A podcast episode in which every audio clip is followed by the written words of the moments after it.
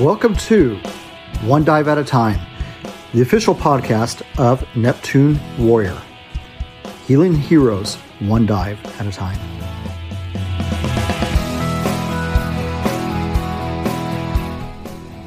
Yeah, I thought for this episode I would actually bring in our badass scuba divers. If this is something that you're not familiar with, this is something that we do within Neptune. If you think of the Master Scuba Diver program, then if you go out to neptunewarrior.org and look at the Master Scuba Diver program out there, which is like Master Scuba Diver on steroids, and then you amp it up even more from there. The program basically starts out now you can come into it as an advanced diver but you do have to have your master scuba diver or you actually earn your master scuba diver as you walk through it. But the prerequisites even to get in minimum 25 dives you also have to have rescue there's several academic requirements that go along with it and then just a ton of dives doing search and recovery dives navigation dives night dives air consumption experimental dives underwater mapping, deep dives, and then a whole host of elective specialties. Now, for the master scuba diver, you have to get at least six of those in. And for the master scuba diver, you just keep diving until we tell you to stop. And there's quite a few projects that are associated with that, as well as uh, making, uh, you know, you know, continuing to make improvements, pool skills, and and things like that. Tonight with me, I actually have all four divers that have earned the Badass Diver tab. It's a tab that we place on our jackets. Um, it, and I, this will probably be the only time we ever have all Badass Divers together in one place as this thing begins to grow. So I've got Sarah, who is a brand new dive master, and I've got John, who is a, a fairly new, newly minted instructor. Been I guess about a year now. In uh, a year and a half. Okay, that's still newly minted.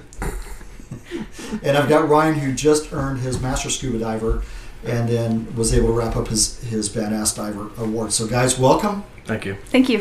Thanks. So, let me ask you, what, why did you go for the Badass Scuba Diver award? What, what was, what was uh, the reasoning behind it, or what kind of motivated you? just an award within Neptune that very, very few people will ever achieve more than anything. What, why do you think very few will achieve it? With the complexity of the program and the curriculum that you've put together, uh, not everybody who comes into scuba diving, I believe, has that kind of drive to accomplish everything that you've put together, uh, to achieve everything, to accomplish, to receive the Badass Diver tab. Very cool. Yeah, it's not really something you can just happen into. It's something that you have to look at the list and decide, yeah, this is what I'm going for because otherwise you just won't have enough focus to do it. Right. Right. I think for me, it was a combination of a couple things. Um, one was competition. Both John and Rob already had it, so I figured, why not? And well, Rob got it because he created the program. He gave it to himself. yes. but I did everything on the program. It's in the, uh, with the oh. exception of the of the ice diving, which I won't do. But um, but the other aspect of it was, I just wanted to become a more confident diver. Um, not only for myself, but to help out students um, while helping in classes. Um, if you've got three or four students and the instructor's off doing something else at the surface, or if they're down and something goes wrong, you want to be comfortable in the water, be able to make good decisions, and kind of have that air of confidence so that if there's somebody's nervous, you'll be there to kind of help calm them down. Right. It, and it takes you way past the, the the rescue diver, which is normally seen as someone who can who's competent but mm-hmm. you mentioned confidence. It's been fun watching your confidence grow because I remember somebody who didn't even want to snorkel at one point, and then she became a she became a scuba diver. Then got her mm-hmm. advanced, and then said, "I don't ever want to be a training assistant." And now you're a dive master, and yep. You're getting really good reviews from the instructor you're working for as well as your students. Mm-hmm. So, what about it has helped create the confidence?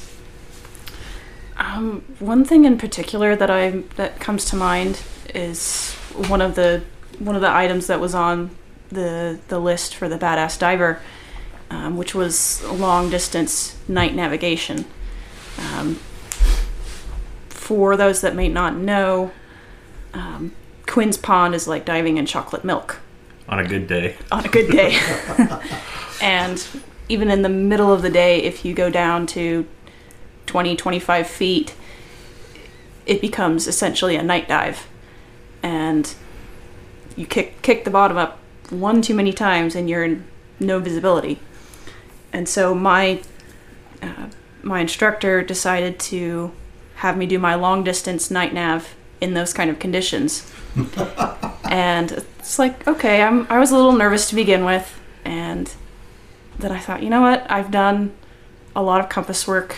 As long as I trust the compass, I'll be fine. I know how to do this. Right. And so he he says, "All right, I want you to hit this aerator halfway across, and then hit this rock be- rock bed on the other side." And it's probably what 300 yards, It's probably more than that. more than that.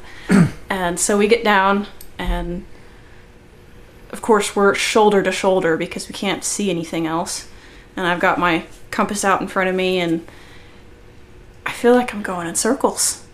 The numbers don't aren't don't tell me that I'm going in circles, but I feel like I'm just spinning around in one spot. And I signal to my instructor and I say, "Hey, let's go up. I think I'm going in circles." And he's like, "No, no, let's stay." I said, "No, I'm going in circles. We're going up. I need to check."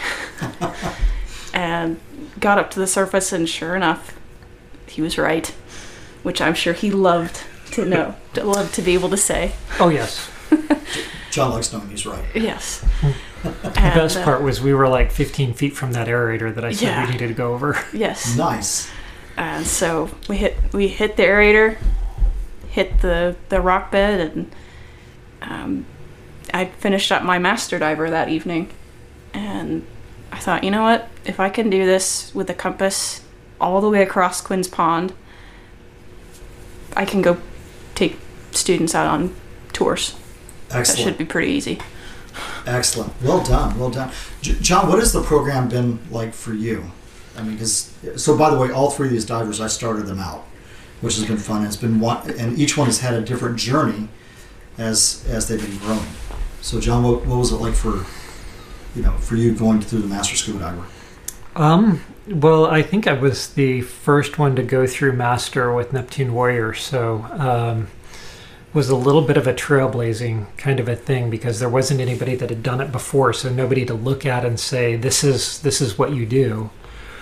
Um, and so we just kind of figured it out and worked through it. Um, I think the most interesting thing to me is that I still learn as I watch people like Sarah go through it.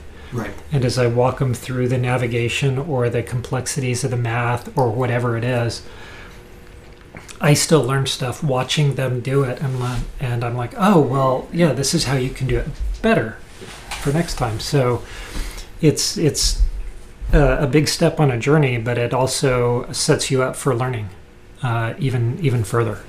Good. Good. Well, how's that? Uh, how's that transition into instructing?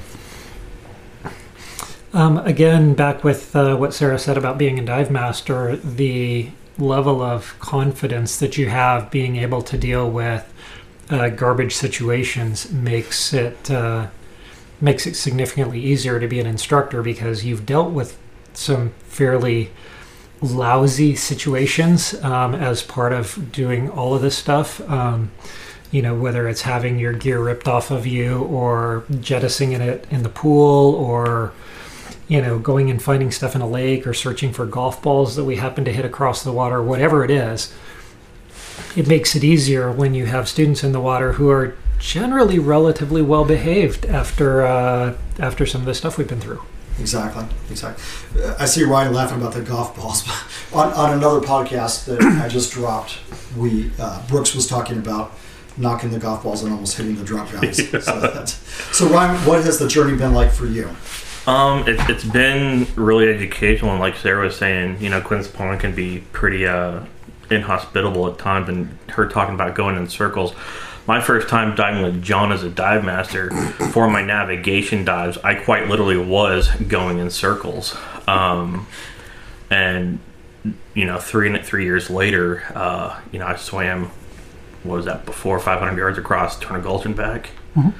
Yeah, the swim without without pretty- without yeah. much um, issue, and even some of the, I've even done some longer distance nav dives uh, over in Yellowstone, and the you know and some of the international stuff I've done. I wouldn't have had the confidence I do if I hadn't been going through your program. What, uh, and, and I remember that we had to modify yours from being the Quinn swim into the Turner Gulch swim. which I think was even further distance wise yeah, than than uh, than Turner than uh, Quinn's. right. But but that gave you confidence for Absolutely. Good. So, you know, like I said, the prerequisites are 25 dives, and then you come in with the minimum of an advanced diver to work towards to work towards the uh, the master scuba diver and then the badass diver. What what was the most eye-opening experience as you know you're kind of like oh my gosh as you look at the list of all the of everything that was was on there Like what was the most daunting? yeah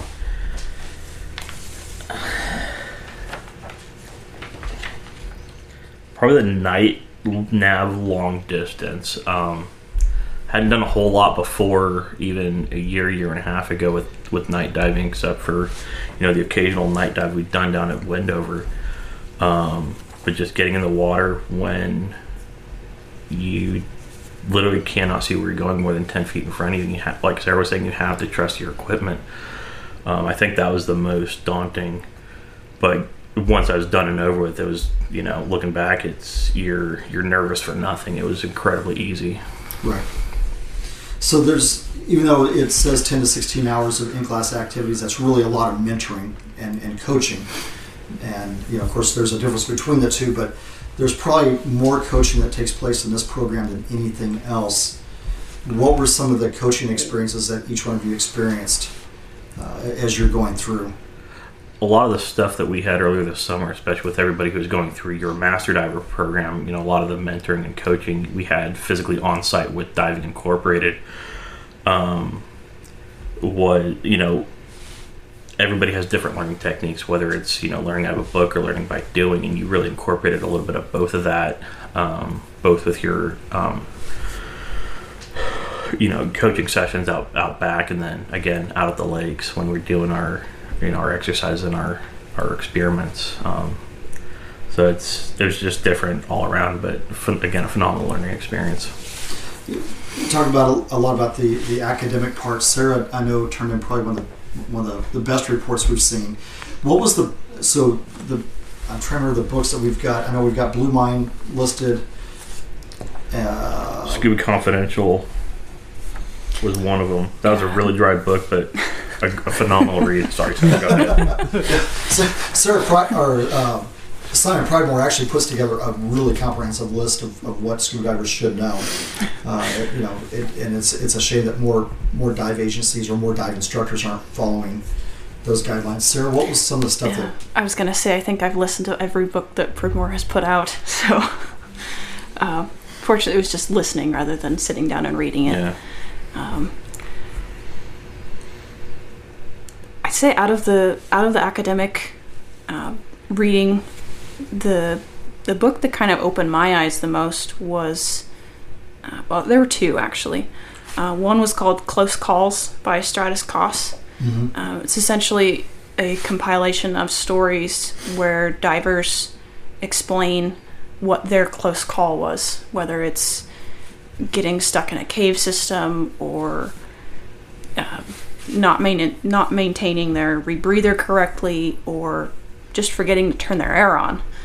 Um, it it really made me think about what actually goes into a dive and how to stay safe.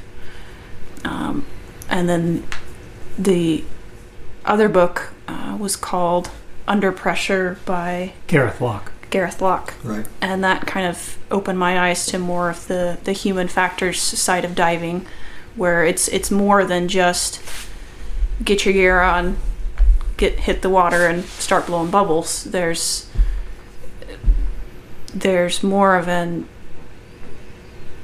like in, in Neptune we have this community where we we've built it in a way to or that, that it allows for people to feel safe explaining um, their close calls. Right. It's not it's not something to be ashamed of. Um, where in a situ- in a in a community where that isn't safe, then that just leads to more and more issues and ac- potential accidents. Yeah, places where people will choose to not speak up because they don't want to be ridiculed, and so nobody will learn from it, and somebody else will repeat the same mistake. Right. That's one of the interesting dynamics that I'm really happy that hasn't happened because we, if you think about the people that normally comprise in Neptune, very much a lot of bravado. But I think, at least from the military side, you have a lot of, with after action reports. And then I also think that we've got just a good set of divers that have learned that it's okay to talk about when, when things don't go right. John, I know you're really big into academics. Uh, you know, very very cerebral on your on your dives. What were some of the things that you learned academically, whether through the the reading assignments or or anything else? Well, I think one of the really interesting things that uh, has happened over the last couple of years, um, Sarah and I had the opportunity to attend the Human Factors in Diving conference that Gareth Lock put on. And one of the things that uh, we heard during that was um, when something goes wrong, what will keep you uh, from dying? And is that enough? And if you could ask those questions to yourself and answer them honestly, you can figure out what kind of safety systems you have in place and if they're enough to protect you in the event of things going wrong. And so we have to have a a good approach to understanding that people who have significantly more experience than we do will screw up and will occasionally kill themselves. If it can happen to them, it can happen to us. And so we have to build enough safety into the way that we do things that we will survive should something bad happen. And none of us want something bad to happen, but the fact of the matter is we don't control the world. And since we don't control everything, occasionally something will happen, whether it be a hose that bursts, or an O ring, or you lose a mask, or a turtle hits you, or whatever it is. Any one of those things can knock you off your game, and it's only the learning and preparation and all of the rest that you have built into yourself that uh, allows you to process your way through the situation. The things that kill you aren't usually the one off thing that happens. Usually, you have something happen and then it escalates when you try to respond, and then it escalates further when you respond. And so then you're stuck in an accident pit, and eventually, yes, that can kill you. And so you have to learn to be able to step back outside of yourself when something happens and process your way through okay, now what am I going to do next? Right. and those are the things that'll then keep you safe. and you were talking about the mentoring, and uh, Sarah and I, Sarah's uh, dive master in training, had the opportunity to go to a bunch of classes with me. So we had probably 50, 60 hours of conversations either driving down to Wendover or back or at the dive site after dives when random things would happen to our our students and you end up learning a lot out of just talking through what in the world happened to them. What were we thinking? How did this work? What happened when we got separated? Couldn't find somebody. Couldn't find uh, what we were doing etc so you learn a lot just by talking with other people who have similar experience or different experience or whatever it is. Right. Which then allows you to take that experience and apply it to the next situation. You were mentioning Wendover and the accident pit. I remember a night we were going to do a night dive. Yep. Yeah. I was thinking the same night. Well, talk, talk about that a little bit. I know it was my it was my first trip down to Wendover, and it's February. It's cold, and I've got only two three millimeter suits, so it was it was just not starting. It was not starting out great. Um, the day dives were fine. Were fine, uh, but then we decided, hey, let's let's do a night dive. And I think I had only done a night dive in Quinn's Pond, so I was super excited about the fact that I could do a night dive someplace I at could night? actually see. And so we get out to the dive site. It's blustery, it's cold. Get all my gear put together, and I turn on the air, and my regulator starts free flowing. I think, oh crap. There goes the dive. I'm not, I'm, I'm evidently sitting out. My regulator's frozen. And to be honest, I was pretty pissed. Like, I, I'm coming all the way out here and freezing, and I can't even get in the water. This stinks. And then get my gear all disassembled, grumbling the entire time. And I look over, and sure enough, Ryan turns on his air, and his regulator starts free flowing. But then he decides, I, I can just dive on one rig. I don't need a backup. Okay, so now we're starting to go into not so What- smart decision not- making. But this is the, pr- the the process to where where it was going. And I would not recommend diving on just one rig. Um, um, but then that so that was that was the second step. Third step, we had another diver whose weight pocket ripped. Right. And so John went over to start sewing that up, got it sewed up, and I think he realized that the weight wouldn't fit in the pocket after that. And so that was the third thing. And then I think you, Rob, were willing to give up your BC to trade or something. Yeah, and I think about that point when I called John over and we had a discussion about, hey, you know, this is three things. We've always talked about the rule of threes. Yeah. And by the way, all of these on their own are correctable. Hmm Once we hit the water, chances of the, of the and the reason why they're freezing is because we're in I don't want to say Sub, sub-zero. sub, well, sub freezing. We're in Sub-freezing. sub-freezing weather. The weight pocket, all right, we pull a weight belt out or something, right? All of those by themselves are fixable. But now we've got three different things that have happened as we're trying to get in the water. That also takes a drain on your mental capacity.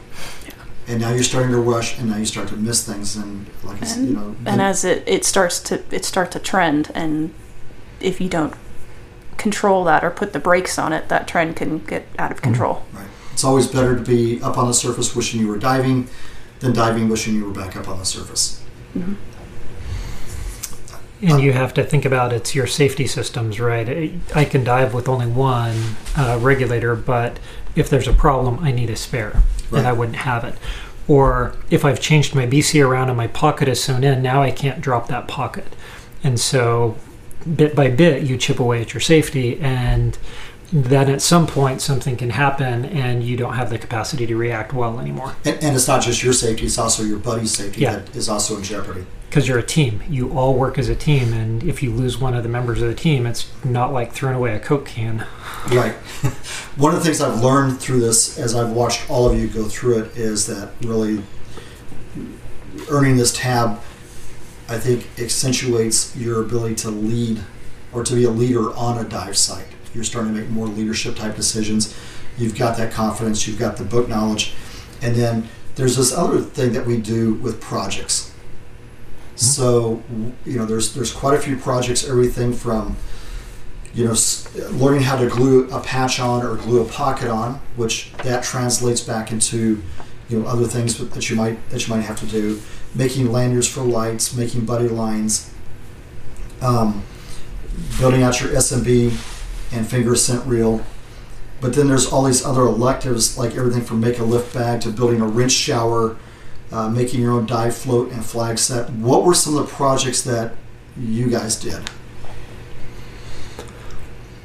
Well, let's see. I think I built a rinse shower. I've built several diving racks. Made a pony bottle holder.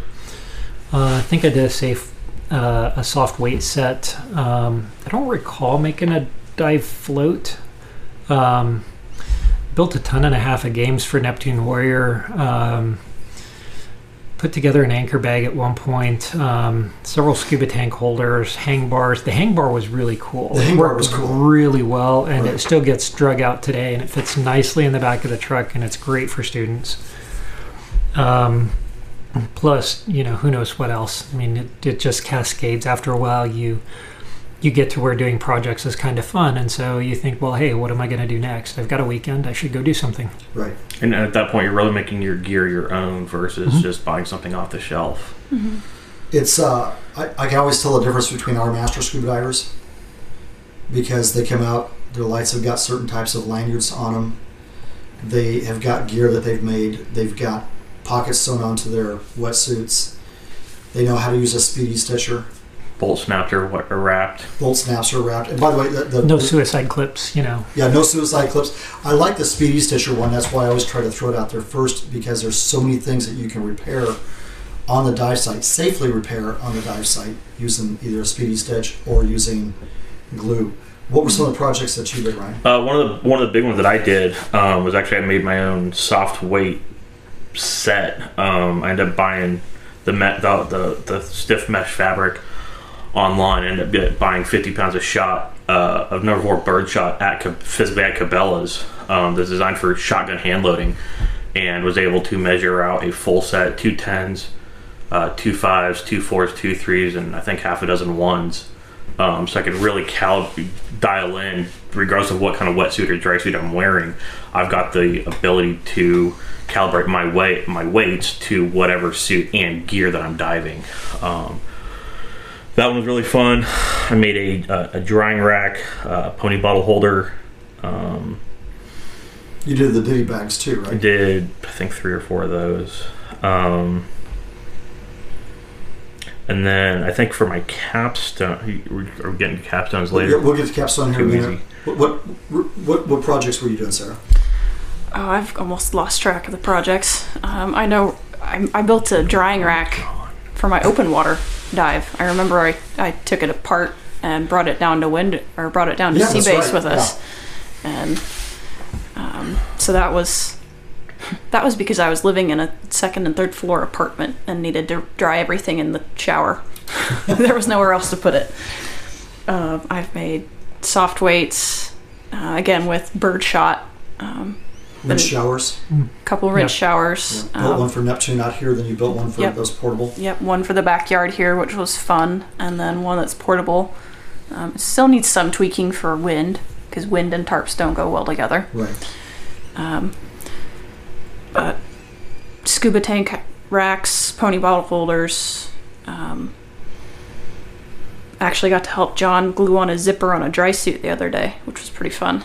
Very cool. Very cool. Uh, capstone projects. What'd you do on your capstone? Uh, I actually work side by side with another uh, diver who's fairly close to getting his uh, badass diver tab. Uh, we found a chunk of concrete um, at the bottom of Wendover, or uh, I'm sorry, at the bottom of Lucky Peak, and right now water is about 110 feet below waterline. So there's a pipe that we dive that normally bottoms out at 90 feet. And I earlier this summer when I was doing a lot of uh, deeper diving, there's really nothing beyond the bottom of this pipe to uh, to get into deeper water. So Matt found uh, a chunk of concrete and probably John, you were there. What was that 80, 90 feet of cable ish Yeah, something like that. um, that we were able to tie off onto the these legs and then drag into deeper water. Unfortunately, we only got 15 feet of water overhead before we ran out of cable. But with where water line normally was, that should be in about 100 to 125 feet of water. So I hope to come back later this spring and physically dive in and get an accurate depth on where that is. So now at least people who want to experience a deeper dive rather than just you know bottoming it out at 90 will have a physical um, object on where to stop and thankfully it's right above your 130 foot recreational limit Excellent. Excellent. John, capstones? Um, it's been I a heard that couple of years, so yeah. so I don't uh, recall which one I did for my capstone. Um, although I was um, rather impressed at Ryan's description of putting a block of concrete in 15 feet of water.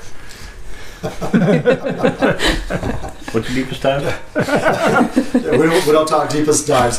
Uh, so John's actually had probably multiple capstones. Uh, the other thing is that the, this group has been really good about uh, doing a lot of sweat equity projects and just you know things to, to improve Neptune. And John was a. I, I, we probably should have just counted your capstone dive as the patio out back, uh, because John pretty much led that effort. as uh, as well as uh, you know a lot of other projects getting getting Neptune, just keeping Neptune moving in the right direction. Sarah had built a shower out back hmm uh, and, and changing room. Yeah, that that started out uh, as a short conversation with you, Rob, on a piece of graph paper saying, "Yeah, I want one side to be changing, the other side to be shower, and you have this amount of budget. Let's go." Yep. And, And just step so, away from it. yeah, and and I, I thought it was really fun to kind of flex my engineering skills in that. Um, not well, actually, not only the engineering skills, but when we when we put it together, I was able to to, to lead a team to put it together, which was really fun. Um, and I got to know both Christina and Jenna. Um, Who were the ones that came to me and said, "We need a changing room." Exactly. Yeah. and so it was really cool to get to get their input as as we went along and learn about um, their organizations and how they've been wanting to help Neptune and um, and there's a bit of their stories. Um, But it's a pr- I I'm pretty proud of that shower. I'm very proud of it. It It gets came out really well. Yeah, and it got used a lot. I think within two or three days of putting it up before we put the shower in there, people were already using it. And you know, some of our some of our folks that tend to stick with more breathe and not the rest of the Neptune stuff. Hey, you pointed out something on your list over there, uh, as far as other projects. Was there anything else that you want to talk about on project wise, or? Nope. I don't think so. Okay. I saw, I saw you I, I thought I saw you point towards the changing room, so I knew that we were, I want to make sure we have the changing room out there. What, okay, so what advice would you give for someone who wants to go after this award, uh, whether it's motivation or be ready for this or do these things or run away as fast as you can? Um, what, what advice would you have for them? It's definitely worth it in the end. Why? like I was saying earlier, it's not something that a lot of divers, I believe, in Neptune will go for. And I'm kind of in a weird niche, especially with you, Rob, in that, and a lot of people with Neptune may not know this. I'm not a native Neptune diver. Most of all of my stuff I go through um, through Boise Scuba. So for a non-Neptune diver, native diver, to receive this award, I think speaks volumes. And I chose to go through this. It's like I had the option when I first signed up with Rescue and Master Diver to, to go through your curriculum, which I knew in the beginning was a whole lot more strenuous than just you know punching the numbers with the NAUI stuff. Um, but I knew I wanted it, and it was definitely worth it in the long run. that is a definite advantage with NAUI is that we can actually increase as long as you know up front we can actually increase the the uh, the curriculum You can add to it, but you can't take it away. can't take it away talking to jim larson he said that this is probably a little closer to what the original master diver had been like years and years ago um, in, in many respects john what what advice would you give for Um, I would tell them to uh, give yourself lots of time. Uh, spend your time focusing on building the technique and the skills and doing the learning. Um, don't just try to pass everything off. Uh, force yourself to do the the hard work of learning and teaching yourself and learning from others, uh, because that will be what improves your skill. Um, it's fairly consistent every time I have new divers come out for a class. They always ask me, "How is it that Sarah just doesn't move in the water?" and uh, I get to tell them. all right a little bit of audio interference there so where do we leave off? Oh, so yeah, right before Sarah goes uh, and tells, um, we had a couple of students, uh, teenagers, uh, in the pool with us last week, and by the end of their pool time, I had the the two teenagers able to hover in the middle of the water column and take their BC off, put it back on, while still hovering in the middle of the column. And these are brand new, brand new kids, and uh, just the ability to teach that uh, has grown as you go through this and work with people as a badass diver really pays off in being able to teach those skills to other people as well. probably the advice that I'd give is don't be intimidated by the list. Um, it's probably supposed to look intimidating, but in reality, it's just continuing what you've been learning throughout your various certifications. Um, I know that the first day that I met Rob, I was at Quinn's Pond with um, John and Vicky and their boys, and poor Vicky had an ear infection, and so she couldn't dive, and so they said, "Hey, you should you should." Uh, take Vicky's scuba or not her scuba gear, her snorkeling gear, and just go out and swim. And I thought, no way, no way at all. And now you're doing night navigation for like Yeah, 500 yeah. yards in And the that same was- place. Yeah. and so I've I've gone from not wanting to go past my knees in Quinn's Pond to 105 feet in Hoodsport Canal, seeing sea whips and and starfish and.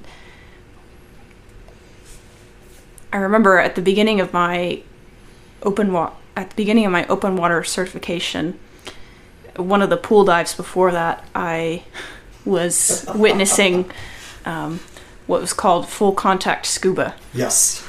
And uh, I was kind of working my way down to the deep end, and I was watching Brooks get all of her gear stripped off of her, one piece after another after another. And I sat there and I thought, what am I getting myself into? Now you're a confident diver that can have that uh, stripped off you at any time, have a yard sale down there, and you're going to figure out how to put it all back together. Yeah, yeah. And I mean, it's, it's taken four years. But you are the fastest one to ramp up, though, from from open water to badass. it does help to have a couple of good mentors. Well, it does. Yeah, Um, yeah. So I'd say all in all, don't look at the list and be intimidated. See it as more of a challenge and as a confidence builder. Excellent. Excellent. Well, hey, since we've already had some audio difficulties, I don't want to push this unit too far. Still trying to learn it. Uh, we'll go ahead. If there's any any last any last thoughts, comments, questions for me, As far as being intimidated by the list, all you're really doing is building on what you initially learn in advanced open water. It's night and deep night uh, navigation. So you're just doing, you're, you're you're building on it, but you're not doing anything past what you've already learned. You're just doing more of it in different environments. So like like Sarah said, it's it looks intimidating, but it's designed to look that way. Um, but at the end of the day, it's you're just building on the fundamentals that you've already learned. So, but and at the same time, you still get opportunities to do things like dry suit, and uh, you know all the different do some specialties. science diving, all the Yeah. different specialties. We've got side mount in there. That's the next thing I'm going to do. One of the things when I designed this was I wanted to set it up as a really a a hardcore continuing education program, and that and that includes you know for myself, but you know you could be doing boat diving, personal watercraft diver. Uh, any kind of instructor specialties. I think John's probably. Have you written any specialties yet? I don't think I've written a specialty yet. No. So, uh, which is probably just a matter of time. John, John will have a have a couple specialties out there. Reverse Full face mask. Yeah, yeah. Oh, reverse that's lift. Reverse, reverse lift. Reverse lift belongs to me. He's the co-author. Okay, I just want to set that out there. Fair enough. But you know, just just different types of opportunities. If you want more information about the Badass Diver, make sure that you check out NeptuneWarrior.org. Make sure make sure you're checking out NeptuneWarrior.org and ScubaRob.com. You can come out to our fire pits. You can contact us. We would love to see our Neptune Warrior divers more of them actually going for this. I think right now we've got nine that are in that are kind of in the aggregate. So it'll be you know divers like Matt Hayes who keeps bringing out double hose regulators and, and all kinds of stuff. But it's uh, it- which I think we're going to add that as one of the, the specialty electives. So anyway, guys, make sure you check that out. Make sure that you follow the podcast and like us, subscribe to us, tell your friends, and remember, as long as you've got air, you are all right.